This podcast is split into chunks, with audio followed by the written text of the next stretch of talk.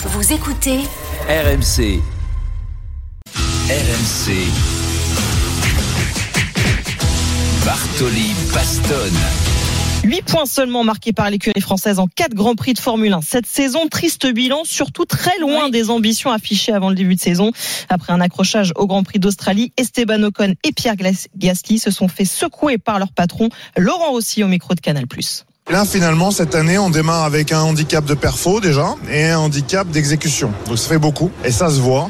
Euh, parce que euh, on est à un classement qui n'est pas du tout digne des moyens engagés. Et ce que je constate, c'est que bien sûr, il y a euh, manque de perfo, comme je dis, manque de rigueur euh, dans l'exécution, d'excellence dans l'exécution, mais potentiellement aussi un, état d'esprit qui n'est pas à la hauteur de ce qui a été fait dans le passé par cette même équipe. J'ai pas aimé le premier Grand Prix car il y a eu beaucoup de, je suis désolé de le dire, mais de dilettantisme. Et ça, c'est pas, c'est pas acceptable. On a le droit de faire des erreurs, c'est un principe de base, c'est dans les erreurs qu'on apprend. Quand on fait deux fois les mêmes erreurs Là, c'est qu'on n'a pas appris et qu'on prend pas ses responsabilités. Et ça, c'est pas acceptable de quoi remettre tout le monde à sa place. Ça hein. euh, voilà, le cinquième Grand Prix de la saison ce soir à Miami. Pas de pression, pas de pression. On va suivre tout ça évidemment avec euh, notre Jean-Luc Roy national. Salut Jean-Luc. Eh oui, bonjour Flora, bonjour Mario, bonjour à tous. Alors à aucun moment hein, dans cette interview, Laurent Rossi ne donne les noms d'Esteban Ocon et Pierre Gasly, mais on a quand même bien compris Jean-Luc qu'ils sont visés par le patron d'Alpine évidemment.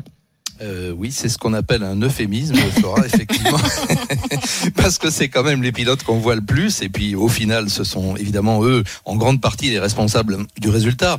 Surtout, on va pas encore revenir sur cet, accrochage, effectivement, mais qui a été tragique et qui quelque part était redouté par tout le monde. On pensait qu'il pourrait se produire éventuellement lors d'une bataille pour une, belle place, une place d'honneur.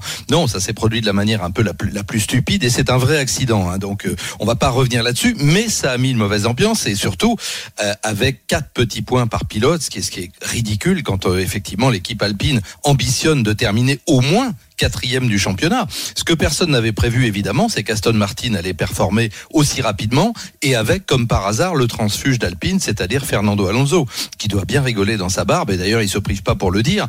En, euh, avec le nombre de points. C'est assez terrible. Ah oui, c'est assez ah terrible.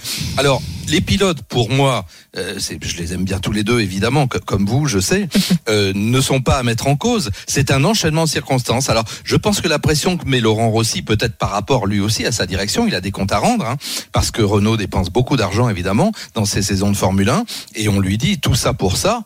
Je vois même l'objectif de la quatrième place au championnat, très clairement, championnat constructeur, s'éloigner de plus en plus. Il va la absolument Ferrari, falloir quatrième avec 62 points, ils en ont 8. Eh oui. T'imagines l'écart c'est colossal.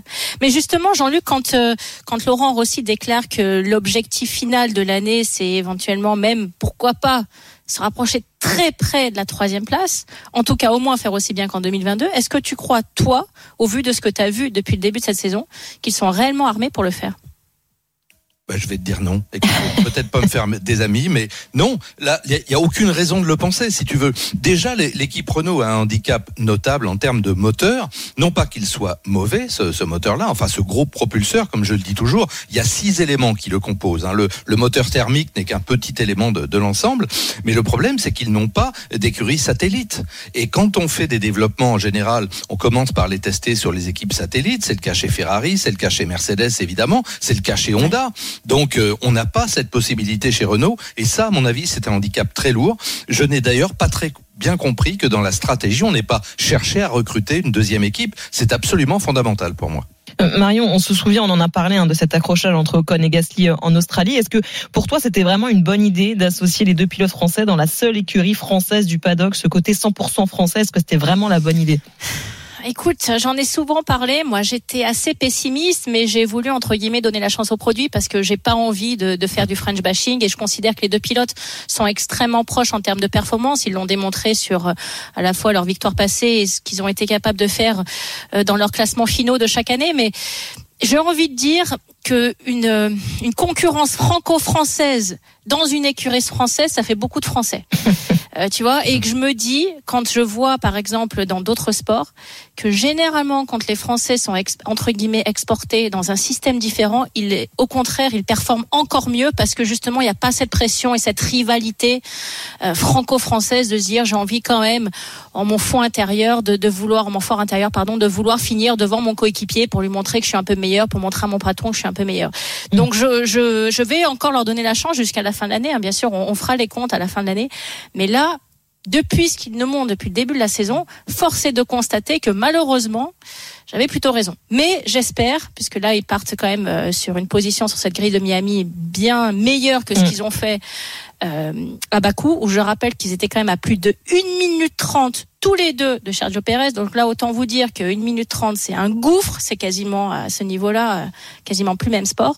Je crois que là, quand même, ils sont ressaisis. Donc on va voir si ces méthodes-là un peu abruptes. Ben ouais, finalement, ça de la pression a marché. Euh, Jean-Luc, cinquième, Pierre Gasly, Esteban Ocon, euh, huitième. Alors on va quand même rappeler aussi, euh, Jean-Luc, ça a été une séance de qualification un petit peu particulière. Euh, Max Verstappen en sait quelque chose.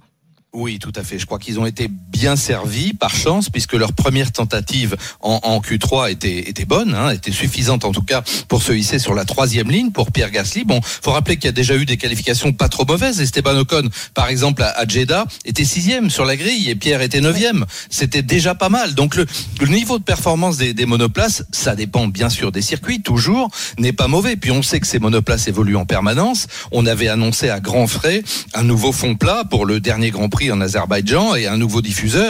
Bon, là, bah, en revanche, on peut dire que ça a été la catastrophe puisque les pilotes, alors Ocon avec une stratégie que moi je n'ai pas compris, hein, euh, tabler sur la sortie du safety car ou du virtuel safety car jusqu'au dernier tour. Euh, bon, euh, on se souvient des émotions aussi d'Esteban quand il est entré dans la ligne des stands où malheureusement Ouais. il y avait des photographes qui étaient en train de se positionner pour le pour le podium. Ça c'est l'anecdote, mais c'est pas une stratégie. Ça, euh, prier Elle a pour dit qu'il y que ait la, la- un- la stratégie avait Maria. Donc oui, c'est exactement ça. on va, on va avoir des petites de puis on va planter chance. des épingles Oui. dedans. Exactement. Ouais, c'est Mais un bon, peu léger dis-moi, quand même raconte-moi 1. ce qui s'est passé pour Verstappen, parce que pour une fois qu'il a quand même quelques problèmes, écoute. Et oui, parce que lui était dans son tour rapide. Lui s'est loupé dans sa première tentative, qui était très bonne presque jusqu'à la fin, comme, comme Charles Leclerc d'ailleurs. Il était en train de faire un super temps, et puis après il s'est loupé. Donc deuxième tentative pour tout le monde, pratiquement tout le monde était dehors.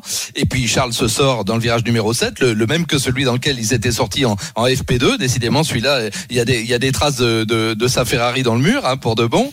Donc ça a interrompu évidemment l'effort de, en l'occurrence de Verstappen, mais c'est la garantie aussi, Marion. Il, il faut optimiser de se dire qu'on va avoir une, une très belle course parce qu'il va y avoir de la remontée dans l'air là.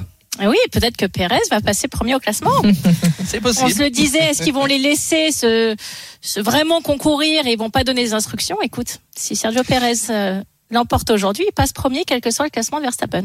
On aura la réponse ce soir. ouais. Effectivement, ça va être euh, ça va être passionnant ce Grand Prix. Merci beaucoup Jean-Luc.